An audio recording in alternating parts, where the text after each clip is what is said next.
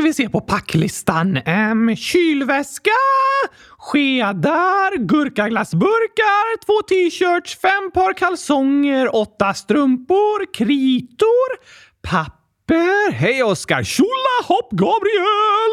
Vad gör du för något? Jag packar! Ja, ah, för vad då? För att vi äntligen ska ut och resa igen! Första gången för i år! Vi har ju faktiskt rest till Sverige en gång redan, men det känns ju mer som att komma hem. Och jag menade resa i podden! Just det. Men varför packar du då? För att vi ska ut och resa! Ja, men vi reser ju i fantasin. Just det! Min radiostyrda bil Fantasin! I den ska vi resa hela vägen till Afrika! Ja, du har en radiostyrd bil som du har gett namnet Fantasin, men det är inte den vi ska resa i. Vi ska resa i den riktiga fantasin. Fantasin är väl på låtsas? Ja, jo, men i vår fantasi som vi har i våra hjärnor. Så jag får inte följa med! Jo, såklart. Varför skulle du inte få det? För jag har inte någon hjärna! Snacka om dockdiskriminering! Jag menar dockriminering! Oskar, du får såklart följa med. Hur då? Eh, vi reser i fantasin i min hjärna, så kan du också vara med och resa i den. Okej, okay, det låter bra. Men vad är det du har skrivit på packlistan egentligen? Viktiga saker att packa såklart! Vad skulle jag annars skriva på packlistan? Eh, jo, det förstod jag, men jag blev lite förvånad över vad som står med. Vadå? Alltså, kritor och papper förstår jag, för att du vill måla kylskåp. Och kylväska och gurkaglass. Men strumpor och kalsonger, det är ju superviktigt att ha med! Men du använder ju inte strumpor och kalsonger. Jo! Nej, jag har aldrig sett dig ha på dig ett par strumpor eller ett par kalsonger. Ha på mig? Nej, såklart inte! Vad använder du dem till då? För att kunna packa gurkaglassburkarna mjukt så de inte går sönder. Ah, vad använder du strumpor och kalsonger till? Jag har på mig dem och byter varje dag. Det är därför de brukar stå med på en packlista. Aha! Fast det är sant att jag också använder dem till att packa ömtåliga saker ibland om jag är ute och reser. Byter du kläder varje dag, Gabriel? Alltså jag byter kanske inte byxor och tröjor varje dag, men underkläder är jag. Och jag tar av mig kläderna när jag går och lägger mig och så tar jag ofta på mig något annat dagen efter. Vad jobbigt! Inte så värst mycket smidigare för mig som har haft samma kläder i fem år. Ja, då behöver du inte packa så mycket i alla fall. Nej tack, bara hundratusen liter gurkaglass. Det är i och för sig väldigt mycket. Det får vi inte plats med, Oskar. Men vi reser ju i fantasin! Då får vi väl plats med hur mycket som helst? Ja, sant. Woohoo! Men känner du att du har packat färdigt då, eller? Ja, tack!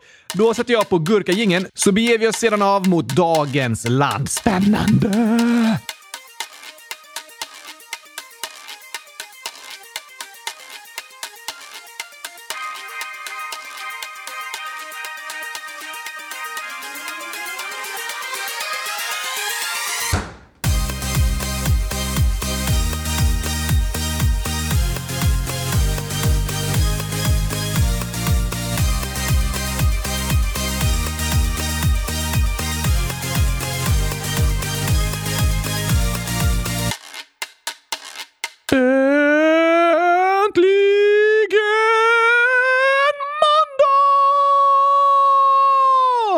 Och äntligen avsnitt 100 340 av Kylskåpsradion. Och äntligen en ny resa!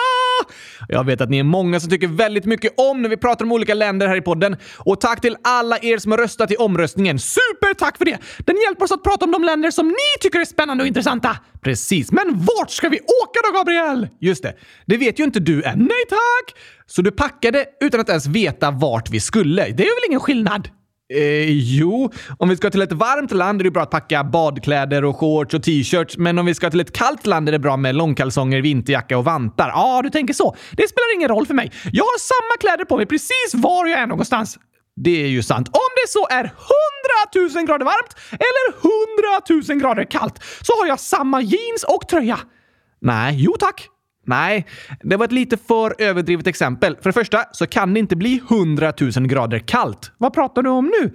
Det kallaste som det kan bli är minus 273,15 grader. Va? Ja, det kallas absoluta nollpunkten. Ja, just det. Det har du berättat om tidigare. Det har vi nämnt någon gång, ja. Men hur kan det inte bli kallare än så? Alltså, Kyla är ingenting i sig självt. Vadå är ingenting? Tycker du inte det är kallt när det är minus 100 grader? Jo då, det är superkallt. Jag menar det. Då är väl kyla något? Jag menar att kyla är frånvaron av värme, ungefär som mörker är frånvaron av ljus. Aha!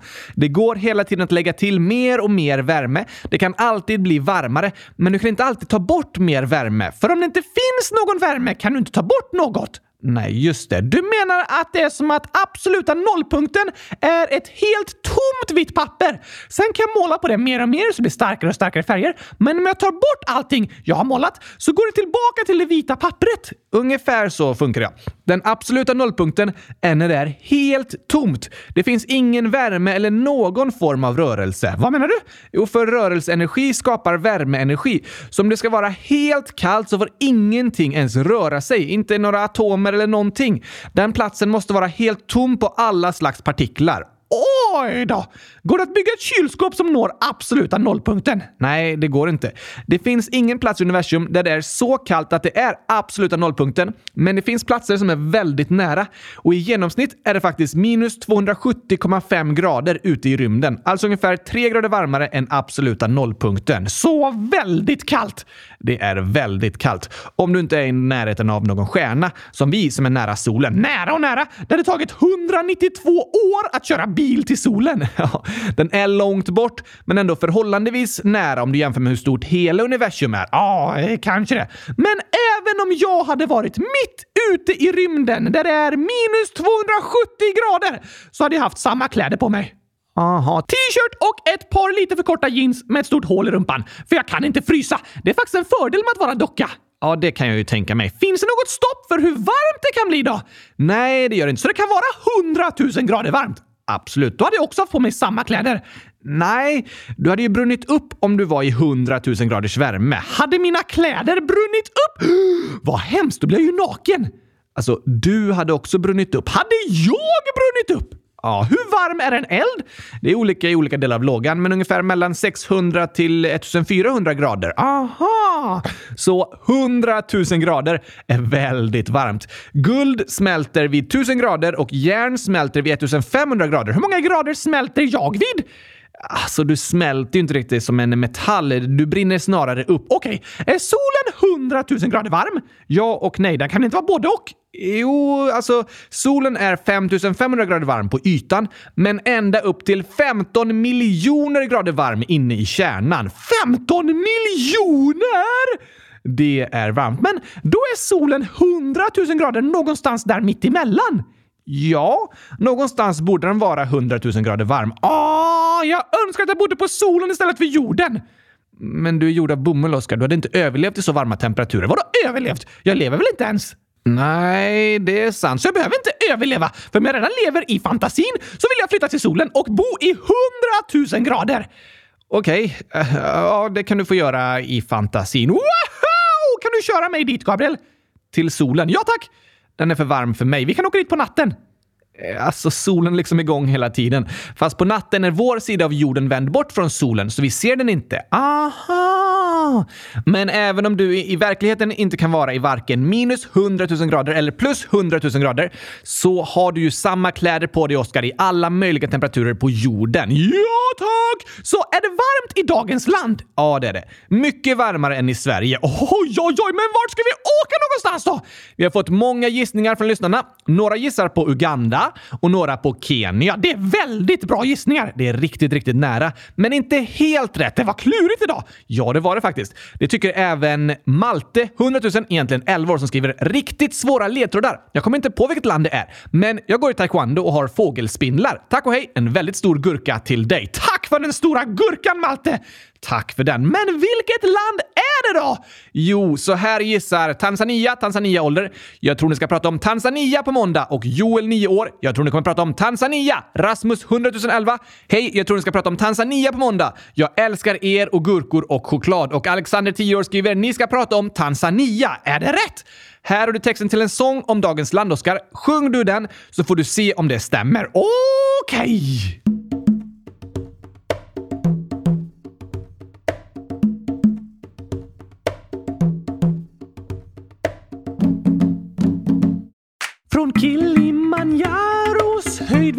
Blickar ut över Serengeti och vandrandes gnur. Vid Dar es Salaam når vi fram till ett hav tar båten över vågorna hela vägen till Zanzibar. Dyker ner till botten i Tanganyika-sjön. Klättrar i ett baobabträd och smakar på ubuyufrön. Skymtar Simba långt bort på savannen i ett ungdomligt land med framtiden för sig. Käkar ugali och tar det Hakuna Matata när vi försöker att på swahili prata. Att lära sig läsa gör människor fria. Det har de koll på i landet Tanzania. Bra gissat! Idag ska vi prata om Tanzania. Vad spännande! Otroligt spännande. Var ligger Tanzania någonstans? Det ligger i östra Afrika, strax söder om mitten och söder om ekvatorn. Ja, just det. Tanzanias norra gräns ligger precis nedanför ekvatorn. En av våra ledtrådar förra veckan var ju att Tanzania har den största befolkningen av alla länder som ligger helt under ekvatorn. Så ett stort land! Ja, men alltså både Indonesien och Brasilien har större befolkningar som bor under ekvatorn, fast vissa delar av de länderna ligger också över ekvatorn så de räknas inte med. Ah! Men eftersom Tanzania ligger strax under ekvatorn, finns det regnskog där då? Ja, det gör det. Men även savanner. Ooh, coolt!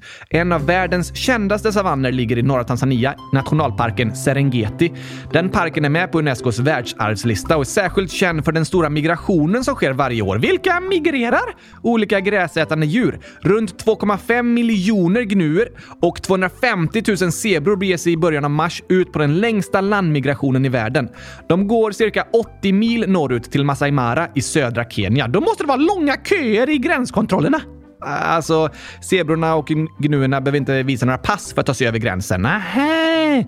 Men de har något ännu svårare att ta sig över, nämligen Grumeti och Marafloden, där ungefär 3000 krokodiler ligger och väntar på dem. Oj då! Det låter farligt. Det är det, men det är ännu fler gnuer och zebror som drunknar än som blir tagna av krokodiler. För det är stora floder som det är svårt att ta sig över. Varför flyttar de så långt varje år då? Jo, i området där Tanzania ligger så är året liksom uppdelat i regnperiod och torrperiod period. Ah! Och regnperioden slutar ungefär nu i februari. Sportuari! Just det. Sen så börjar torrperioden i mars. Mums! Just det, mums månad. Och då flyttar djuren norrut till ett buskområde för att komma närmare vatten och mat. Jag fattar! Men varför flyttar de då? Varför stannar de inte kvar där hela året? Jo, men om alla är där hela året så räcker inte maten. Men längre söderut finns det mat under regnperioden när gräset och buskarna växer där också. Men sen under torrperioden kan djuren inte överleva där. Så flera miljoner djur flyttar 80 mil fram och tillbaka varje år. Ja, precis. Hur långt är det? Um, det är ungefär som att gå från Malmö till Sundsvall. Det är långt att gå två gånger om året. Det är det verkligen. Hoppas de inte har för många väskor att bära på. Nej, gnuerna och eh, zebrorna har inga väskor. Skönt ändå! Är det de enda djuren som flyttar så långt? Nej, det är massor av djur som gör det. Elefanter, giraffer, gaseller, topier, flodhästar, vårtsvin, Pumba! Precis, vårtsvin som Pumba. Utspelar sig filmen Lejonkungen i Serengeti?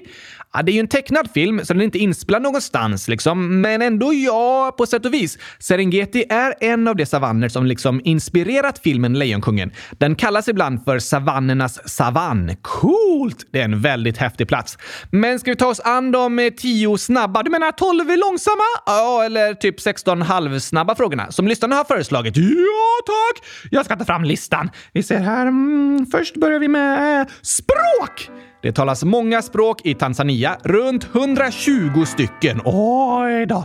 Men det största språket är swahili, eller kiswahili som det heter på språket swahili. Det kan jag säga hej på! Ja, det lärde vi oss i höstas. Äh, det heter um, jambo! Precis. Jambo betyder “Hur är läget?” Det är ett sätt att hälsa på, typ som att säga “How are you?” Alltså, hur är läget? Helt rätt, Oskar. Och om du ätit gurkor den dagen så svarar du “Siambo!” för det betyder “jag mår bra”.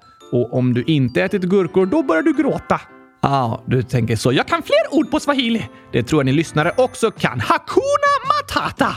Precis, det betyder gurkorna kommer aldrig ta slut. Nej, det betyder inte. Jo, för det betyder inga bekymmer. Och om gurkorna aldrig tar slut har vi inga bekymmer. jag fattar. Är det många som pratar swahili? Ja, det är det största så kallade bantuspråket i Afrika. Vad är bantuspråk för något? Det är liksom en språkgrupp med olika språk i sig. Ah! Det finns ungefär 500 olika bantuspråk och de talas i hela södra Afrika. Och swahili är det största språket av dem. Det finns ungefär 100 miljoner människor som kan prata swahili. Bor alla de i Tanzania? Nej, de bor i många olika länder. Och det är inte så många av dem som har swahili som modersmål, alltså det de pratar hemma, utan de kanske pratar ett annat bantuspråk i byn där de bor, men så har de lärt sig att prata swahili för att kommunicera med människor från andra platser och länder. Ah, typ som att vi i Sverige lär oss engelska för att det finns fler som pratar det än som pratar svenska. Ja, precis. Och namnet swahili betyder från kusten, för det är ett språk som kommer ifrån kusten i östra Tanzania och även talas på ön Zanzibar. Zanzibar? Det är ett örike utanför Tanzania. Wow! Är det ett eget land? Nej, det är en del av landet Tanzania, men har ett visst självstyre. Och namnet på landet Tanzania är faktiskt ett teleskopord. Ett eh, till... Vadå? Ett teleskopord kallas det när två ord har slagits ihop till ett. Ah, som gurkaglass! Ja, det är snarare en glassmak. Ja, sant. Men Fastlandet i Tanzania heter Tanganyika. Det namnet kommer från den stora Tanganyika-sjön som ligger på gränsen till Kongo och Zambia. Okej? Okay. Tanganyika var koloniserat av Tyskland i slutet av 1800-talet innan Storbritannien tog över kolonin efter Tysklands förlust i första världskriget. Gick de som bodde i Tanganyika med på det? Ah, nej, de fick inte själva vara med och bestämma över vad som skulle hända med deras land. Dessutom hade Tyskland och Storbritannien slagits om Tanganyika i första världskriget och miljontals människor i området hade tvingats vara med och kriga.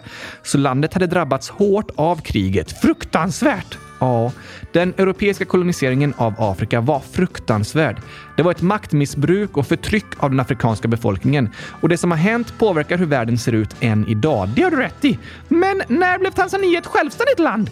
I december 1961 vann Tanganyika sin självständighet från Storbritannien efter en lång frihetskamp och två år senare blev även Zanzibar självständiga. Men där styrde fortfarande en sultan som störtades i en revolution på Zanzibar år 1964. Oj då!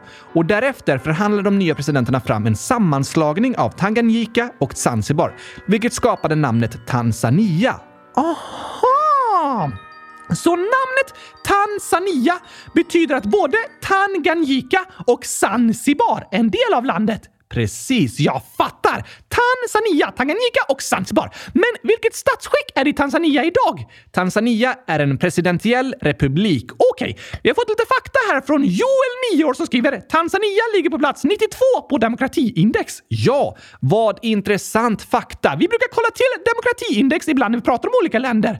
Ja, det är ju ingen perfekt beskrivning som berättar allting om läget i ett land, men det ger en snabb överblick över de politiska institutionerna i landet och om det är fria val och yttrandefrihet och så. Ja tack! Plats 92 är ganska äh, mitt emellan. Ja, det finns mycket utrymme för förbättringar. Men det är väldigt mycket som har hänt i Tanzania under de senaste 60 åren när det varit ett självständigt land. Nästa fråga är antal invånare. Det har också Joel, 9 år, berättat om. Han skriver i Tanzania bor det ungefär 63,59 miljoner människor.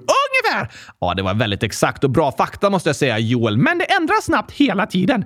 Det gör det verkligen. För 25 år sedan bodde det 32 miljoner människor i Tanzania. Idag bor det runt 64 miljoner. Har hela befolkningen fördubblats på 25 år? Ja. Det är en helt otroligt snabb befolkningsökning. Sveriges befolkning har under samma tid ökat med 2 miljoner människor, alltså ungefär 20 procents ökning. Tanzania har ökat med 100 procent! En fördubbling. Det gör att hälften av alla som bor i Tanzania är under 17 år. Oj då! I Sverige går den gränsen vid 41 år. Är hälften under 41 år och hälften över 41 år? Precis. Det kallas för medianålder. Median? Medianen är det nummer som är i mitten. Hälften ovanför och hälften nedanför. Och sett över hela Afrika så är medianåldern ungefär 19 år. Alltså är hälften av alla som bor i Afrika under 19 år. Och i Europa är medianåldern 44 år. Så Afrika har en väldigt ung befolkning och Europa en gammal befolkning. Precis, det kan man säga. Och det påverkar hur våra samhällen ser ut och gör att utmaningarna i de flesta afrikanska länderna är väldigt annorlunda mot utmaningarna i europeiska länder. Ah! Till exempel så funkar ju de flesta stater så att barn får pengar från staten medan vuxna betalar pengar till staten. Va? Jag har aldrig fått några pengar från staten! Men alltså jag menar, alla barn i Sverige får ju gratis utbildning som betalas av staten. Ja, just det. Men de som är barn betalar inte pengar i skatt till staten. Nej, det är vuxna som har ett jobb som betalar skatt till staten. Precis. Vuxna som jobbar betalar skatt på det de tjänar och de pengarna används sedan till att ge gratis utbildning, sjukvård, pensioner, bygga vägar och ge ekonomiskt stöd till de som är sjuka och så vidare. Så vuxna som jobbar betalar för de som är barn och de som är gamla. Lite förenklat fungerar det så ja. Och därför är det inte helt lätt för staten i ett land som Tanzania, där hälften av befolkningen är barn, att få ihop pengar för att ge en utbildning till alla barn. Låter klurifaxigt! Mm, det är det. Men i Europa är problemet åt andra hållet. Att det börjar bli svårt att få ihop pengar till att betala pensioner för att befolkningarna börjar bli väldigt gamla. Därför höjs pensionsåldern i många länder, vilket många demonstrerar emot. Aha! Men på utbildningssidan finns det stora utmaningar i många afrikanska länder och det är fortfarande en stor del av befolkningen som inte kan läsa eller skriva. I Tanzania är det 80 procent av alla invånare som kan läsa och skriva, vilket är långt ifrån alla, men väldigt många fler än det var för 30 år sedan. Så det går framåt! Verkligen.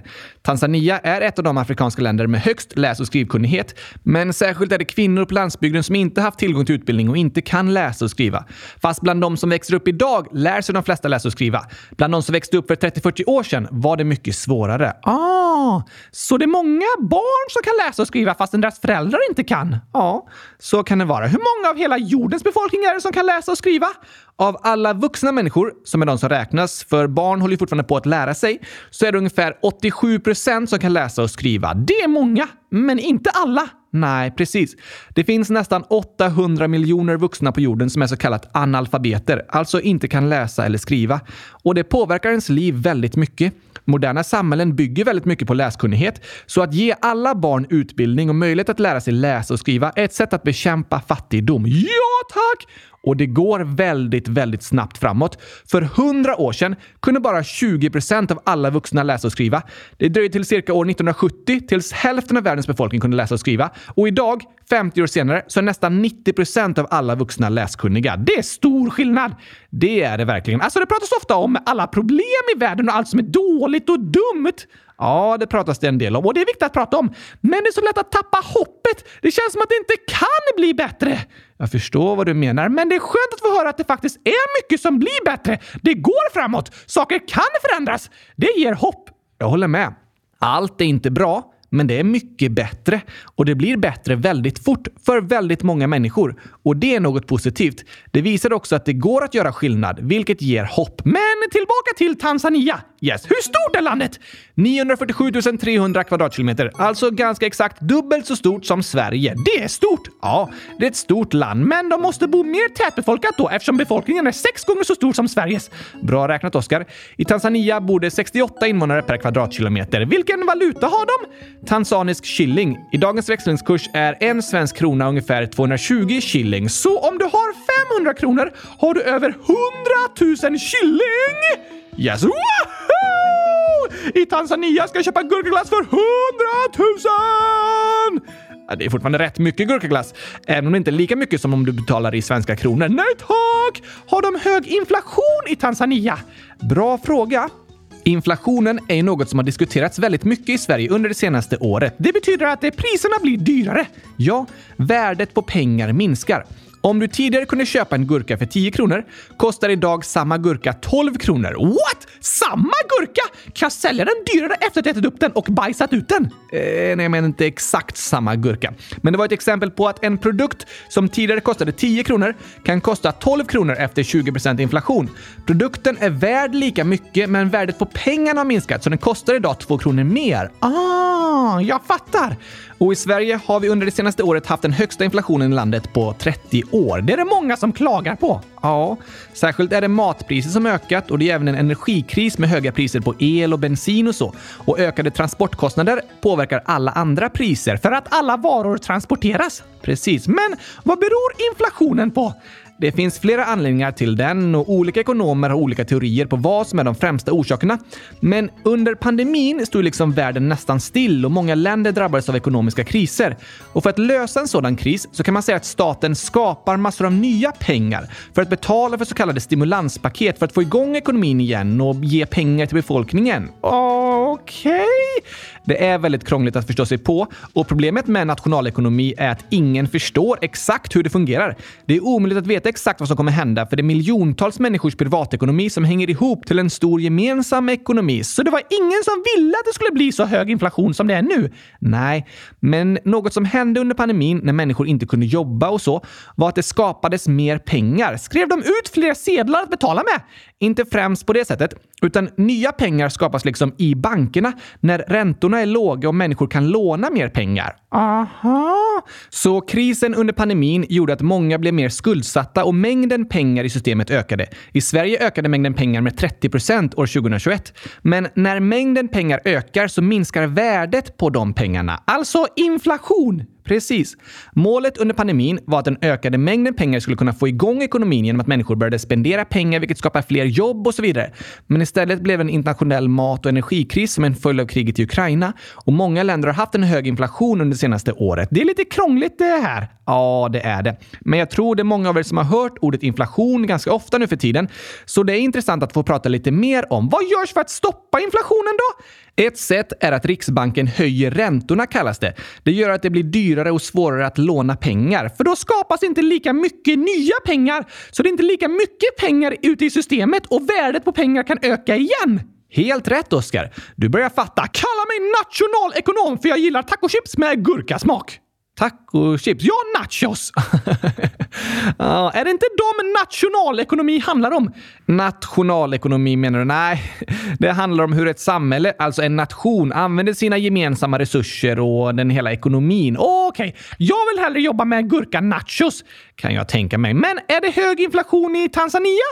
Den är högre än den varit på många år, men ungefär hälften så hög som i Sverige. Runt 5% i Tanzania för tillfället och runt 9% i Sverige. Aha!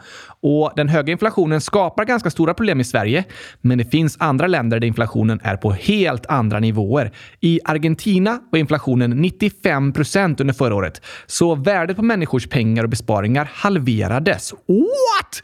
Är det för att de vann så mycket guld i VM? Nej, men VM-guldet kom som en stor gemensam glädje mitt i en extrem nationell kris. Nu är jag extra glad för att de vann. Jag också.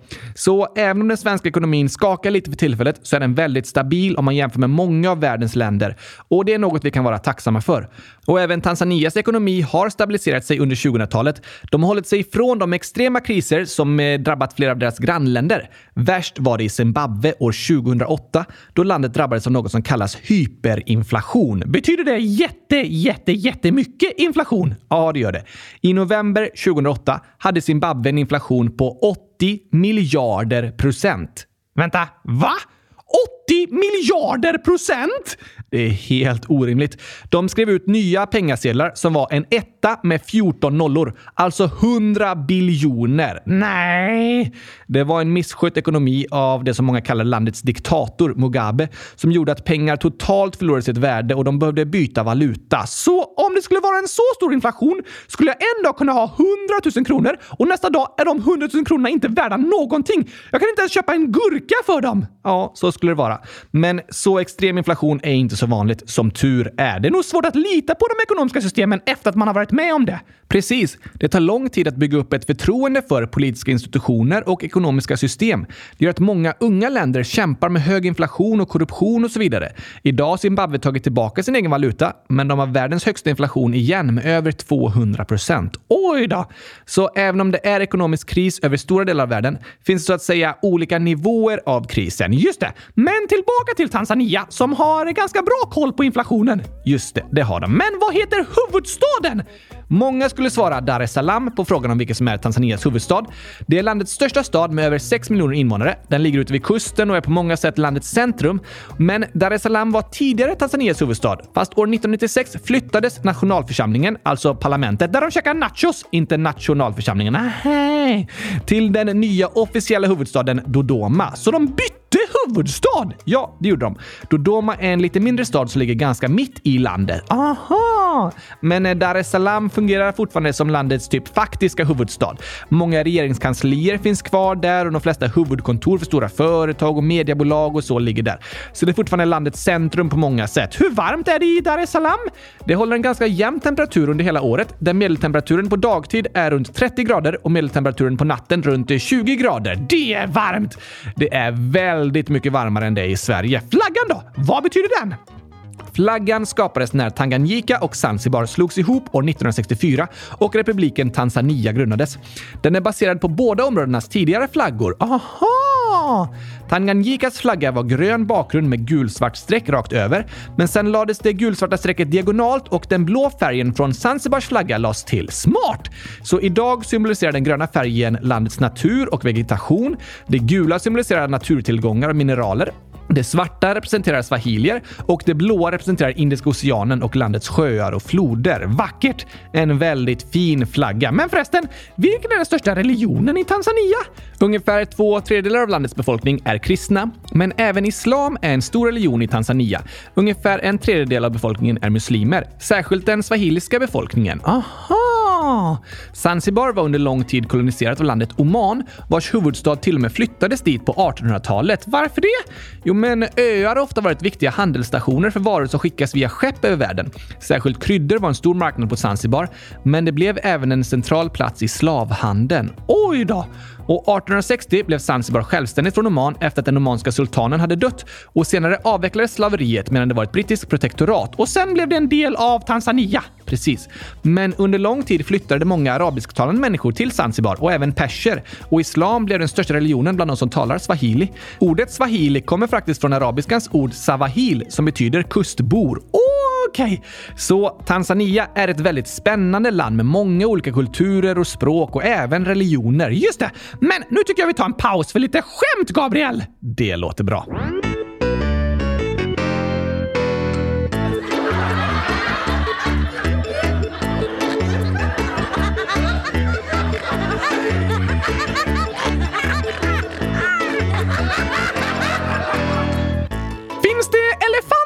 Tanzania? Ja då, absolut. Perfekt, för här har jag ett skämt från Kat-Aim, 100 000 år. Vad kallar man en elefant med bananer i öronen? Oj då. En elefant med bananer i öronen. Ja tack! Det låter tokigt. Um, något med banan och snabel kanske? De orden är lite lika. En eh, snabananel? Nej tack! Okej, okay, en eh, elebanant? Inte det heller. He eh, vad ska vi kalla en elefant med bananer i öronen då? Svar vad du vill, för han hör det ändå inte. jag kan kalla honom vad jag vill. Han har ju bananer i öronen! Ja, det har han. Ja, det var faktiskt ett tokigt skämt. Väldigt tokigt. Men finns det frisörer i Tanzania då? Självklart. Perfekt! För så här skriver Rasmus 100 011 år. Jag har ett skämt. Varför vinner alltid frisören? Hmm, frisören vinner? Ja tack! Bra fråga. Har liksom ett klipp i steget. Det var en bra anledning! Var det rätt? Nej tack! Nej, det var ändå nära. Jag tyckte den var bra. Nej, jag kan inte komma på något annat. För hen kammar hem alla priser! kammar hem alla priser. Det låter som en frisör! Visst gör det. Man säger ju så. Kammar hem alla priser. Jag ska köpa en kam så jag också kan kamma hem alla priser. Gör du så, Oskar. Men finns det gamla gummor och tanter i Tanzania? Ja, såklart. Det låter så på namnet. Tanzania. Sant. Och här har vi ett skämt från Selina Gurka, 739 år. Vad betalar tanterna med? Oh, det där känner jag igen. Tänk efter noggrant vad tanterna i Tant Sania betalar med. Um, vad betalar de med? Uh, nej, jag kan inte komma på. Jag har glömt bort det. Kontanter! Just det! Vad tokigt! Ja, det är det verkligen. Och Selina Gurka skriver “Snälla ta med detta i frågelådan. Jag har skrivit många gånger förut men aldrig fått mitt inlägg uppläst. Oskar är bäst.” Och så massa gurka-emojis. Tack för dem, de var goda! Tack för ditt skämt Selina. Vad roligt att du skriver i frågelådan. Det är superduperbäst i test! Det tycker vi. Men tillbaka till killing som är kontanterna i Tanzania. Just det, om jag har 100 000 killing, vad kan jag då äta för populära maträtter? Bra fråga. Matkulturen i Tanzania varierar beroende på var i landet du är någonstans. Jag gissar att det är vanligare med fisk vid havet och sjöarna. Precis, så blir det ju. Och utmed kusten är det ganska vanligt med stark mat och de använder mycket kokosmjölk. Mm! Och på fastlandet är vanlig mat wali, som betyder ris, och ugali, som är en majsgröt. Ah! Det är vanligt i många länder i södra Afrika, då det är många som livnär sig som lantbrukare och odlar majs, både för att äta själva och för att sälja och tjäna pengar. Och majsgröten ugali kallas för Tanzanias nationalrätt. Serveras den med något särskilt? Ja, den går att kombinera med i princip vad som helst, precis som vi kombinerar potatis med i princip vad som helst. Sant! Det äts med olika grönsaker, bönor, grillat kött, fisk och så vidare. Ugali är väldigt vanligt för att det är billigt, lätt att laga och väldigt mättande. Dessutom passar klimatet bra för att odla majs. Men det gäller att det är en bra regnperiod för att skördarna ska bli bra så att majsen räcker till att äta ugali hela året. Just det! Har de något populärt i godis då? Ja, ubuyu är en populär godsak, särskilt på Zanzibar. Vad är det? Det kommer från baobabträd. Det är baobabfrön som kokas och blandas med socker, salt, peppar, kardemumma och vanilj. Intressant! Verkligen. Och en populär efterrätt är ndizi kanga som är friterad kokbanan med socker, citronjuice, muskot och smör. Kokbanan? Ja, det ser ut ungefär som vanliga bananer, men de är lite större och typ hårdare. I alla fall så äts de innan de är helt mogna och därför är de hårda. De används mycket i matlagning i Tanzania och andra länder i Afrika, men även Asien och Latinamerika. Okej! Vanligaste sporten? Den största sporten i landet är fotboll. Det hade jag kunnat gissa. Tyvärr har de inte särskilt stora framgångar på landslagsnivå. Varken herrlandslaget eller damlandslaget har någonsin lyckats kvala in till VM, men herrarna har varit med i Afrikanska mästerskapen två gånger. Dock slutade de sist i sin grupp båda gångerna. Aj då! Men de flesta fotbollsfansen i landet är uppdelade mellan de två största klubbarna, Young Africans och Simba FC. Båda är i Dar es Salaam. Simba FC? Är det lejon som spelar i det laget? Låter så. Simba betyder lejon på swahili. Aha, så det är därför Simba i Lejonkungen heter det? Ja, precis. Så klubben har ett lejon som emblem. Passande. Men vilka är de vanligaste namnen i Tanzania? För tjejer är vanligaste namnen Nema, Elisabeth, Rehima, Amina, Mariam, Maria, Fatuma, Asha, Joyce och Grace. Och för killar Emanuel, Josef, Juma, John, Frank, Alai, Peter, Ramadani, Baraka och Mohammed. En blandning av olika namnkulturer. Ja, faktiskt. Det är ofta olika namn som är vanliga inom olika språk och religioner. Och det märks i Tanzania att det finns en mix av många olika influenser. Ja tack! Vilken tidszon har de i Tanzania? Plus tre, alltså två timmar före Sverige, för att de ligger i östra Afrika. Precis. Länder som ligger österut på kartan ligger ju före oss i tidszoner. Du pratade lite om djur i början, men har de något nationaldjur i Tanzania? Ja då. Giraffen är Tanzanias nationaldjur. Aha, giraffer är coola! Det är ett väldigt häftigt djur. Och i Tanzania finns den största mängden av Masai-giraffer i världen som även kallas för Kilimanjaro-giraffer. Kilimanjaro? Det känner jag igen! Ja, det är svaret på nästa fråga, nämligen landets högsta berg. Ja, just det! Ligger Kilimanjaro i Tanzania? Ja, i norra Tanzania, nästan på gränsen till Kenya. Det är Afrikas högsta berg. Wow! Och det är faktiskt världens högsta fristående berg. Vad betyder det? Att det inte ingår i en bergskedja. Nähä! Så det är bara ett berg som skjuter rakt upp i luften och så är det platt runt omkring? Typ så. Kilimanjaro är en utslocknad vulkan med tre vulkaniska koner. Kibo, Mawenzi och Shira. Den högsta av dem är Kibo som sträcker sig ända upp till 5895 meter över havet. Den högsta toppen heter Uhuru-toppen. Det är högt! 5895 meter! Det är ett väldigt högt berg som ingår i begreppet de sju topparna som är de högsta bergstopparna i de sju världsdelarna. Vilka är det? Högst är ju Mount Everest på 8848 meter i Himalaya i Asien. Helt riktigt. Tvåa kommer Sydamerika med berget Aconcagua i Anderna 6962 meter över havet. Coolt! Trea kommer Nordamerika med Mount Denali i Alaska 6192 meter högt. Också otroligt högt! Verkligen. Sen kommer Kilimanjaro i Afrika med 5895 meter och därefter Europas högsta berg Elbrus i Kaukasus som är 5642 meter högt. Wow! Därefter kommer Puncak Jaya som är 4884 meter högt och ligger på den indonesiska delen av ön Nya Guinea.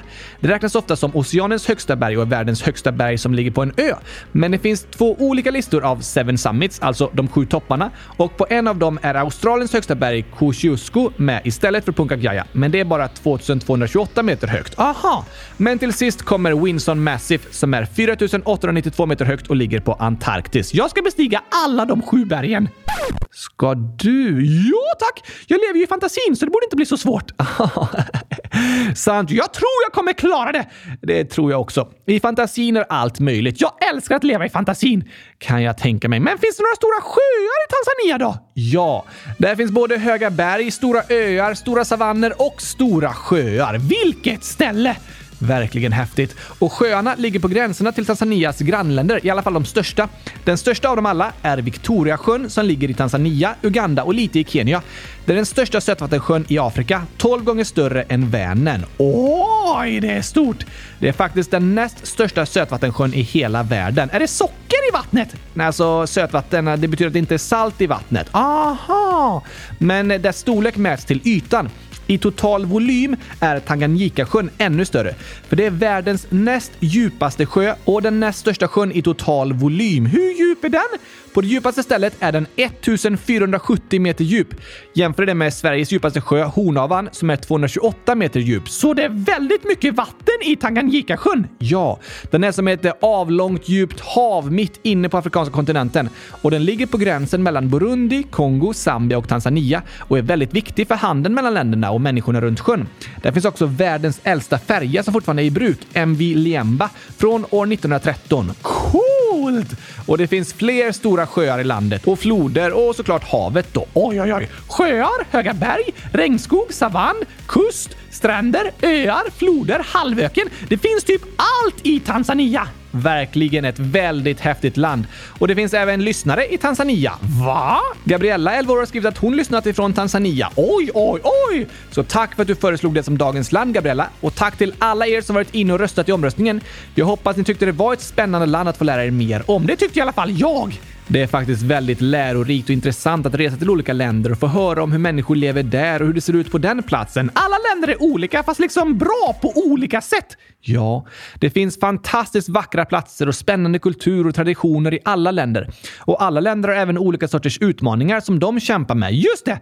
Men ska vi avsluta med att spela upp Tanzanias nationalsång? Det tycker jag! För det brukar vi glömma ibland. Faktiskt. Men idag kommer vi ihåg det. Nu ska jag ta av kepsen och lyssna på nationalsången. Det har jag hört att man ska göra. Eh, ja, eh, fast din keps är fastsydd i huvudet. Nej! Så ohövligt av mig att inte ta av den. det är okej, okay, Oskar. Den är liksom en del av ditt huvud. Jag kan ju inte ta av mig hela huvudet. Nej, gör inte det. Men här kommer i alla fall Tanzanias nationalsång.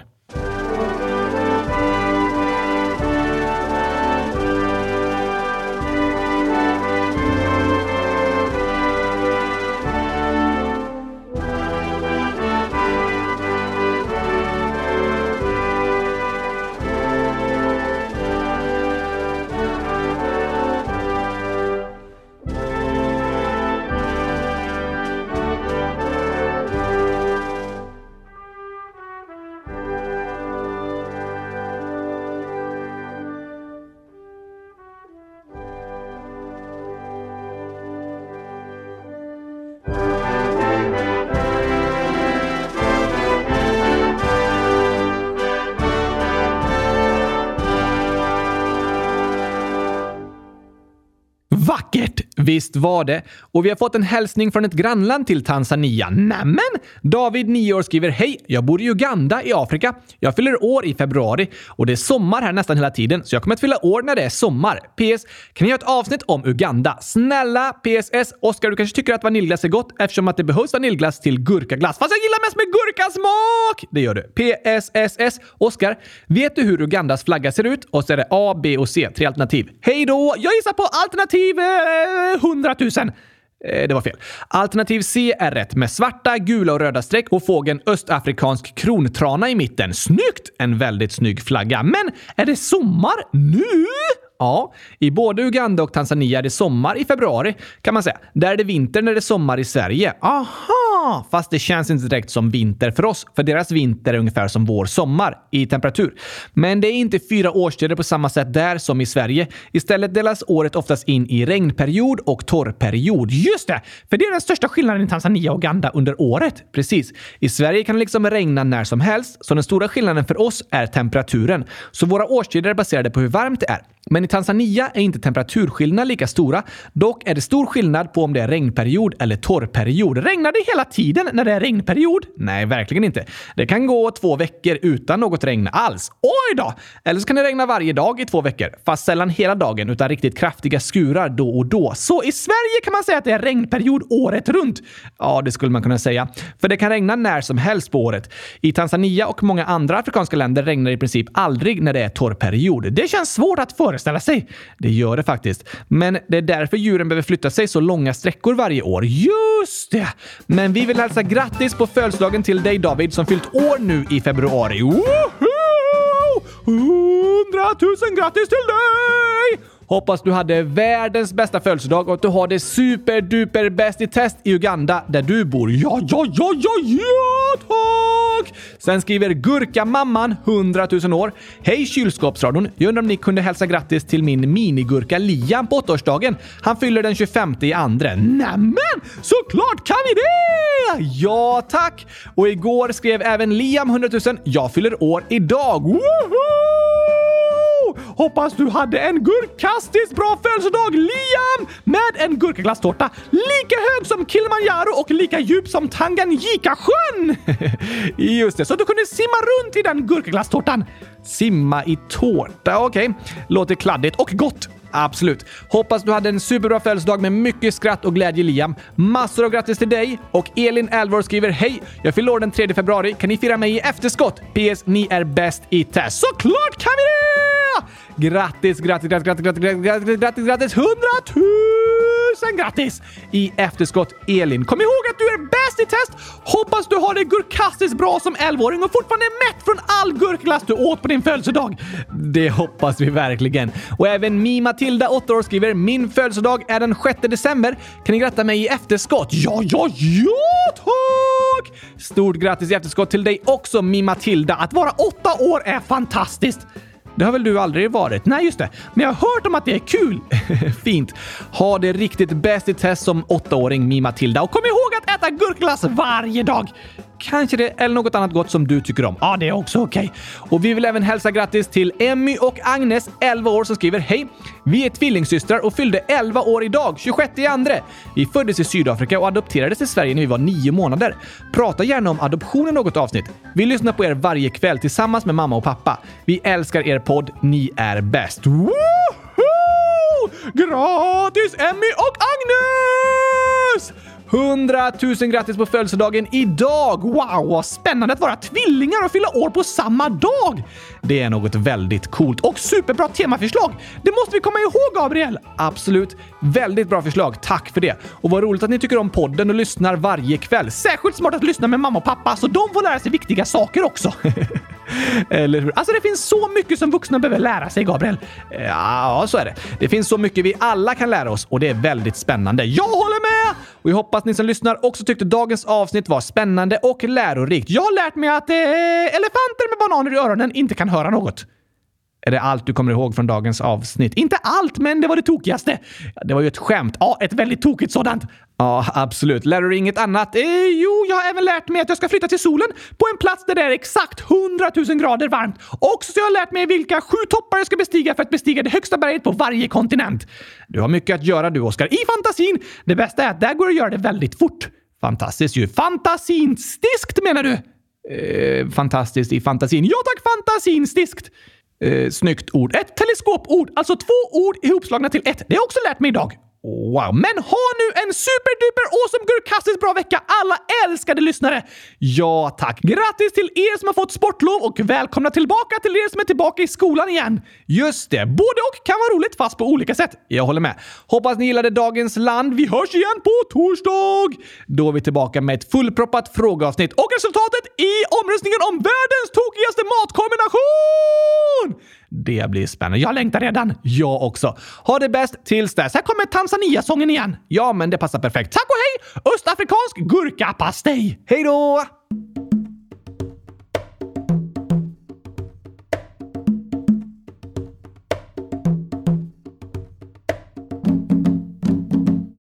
Från Kilimanjaros höjd vi blickar ut över Serengeti och vandrandes gnur. Vid Dar es Salaam når vi fram till ett hav tar båten över vågorna hela vägen till Zanzibar. Dyker ner till botten i Tanganyika-sjön Klättrar i ett baobabträd och smakar på ubuyufrön Skymtar Simba långt bort på savannen ett ungdomligt land med framtiden för sig Käkar ugali och tar det hakuna matata när vi försöker att på swahili prata. Att lära sig läsa gör människor fria. Det har de koll på i landet Tanzania.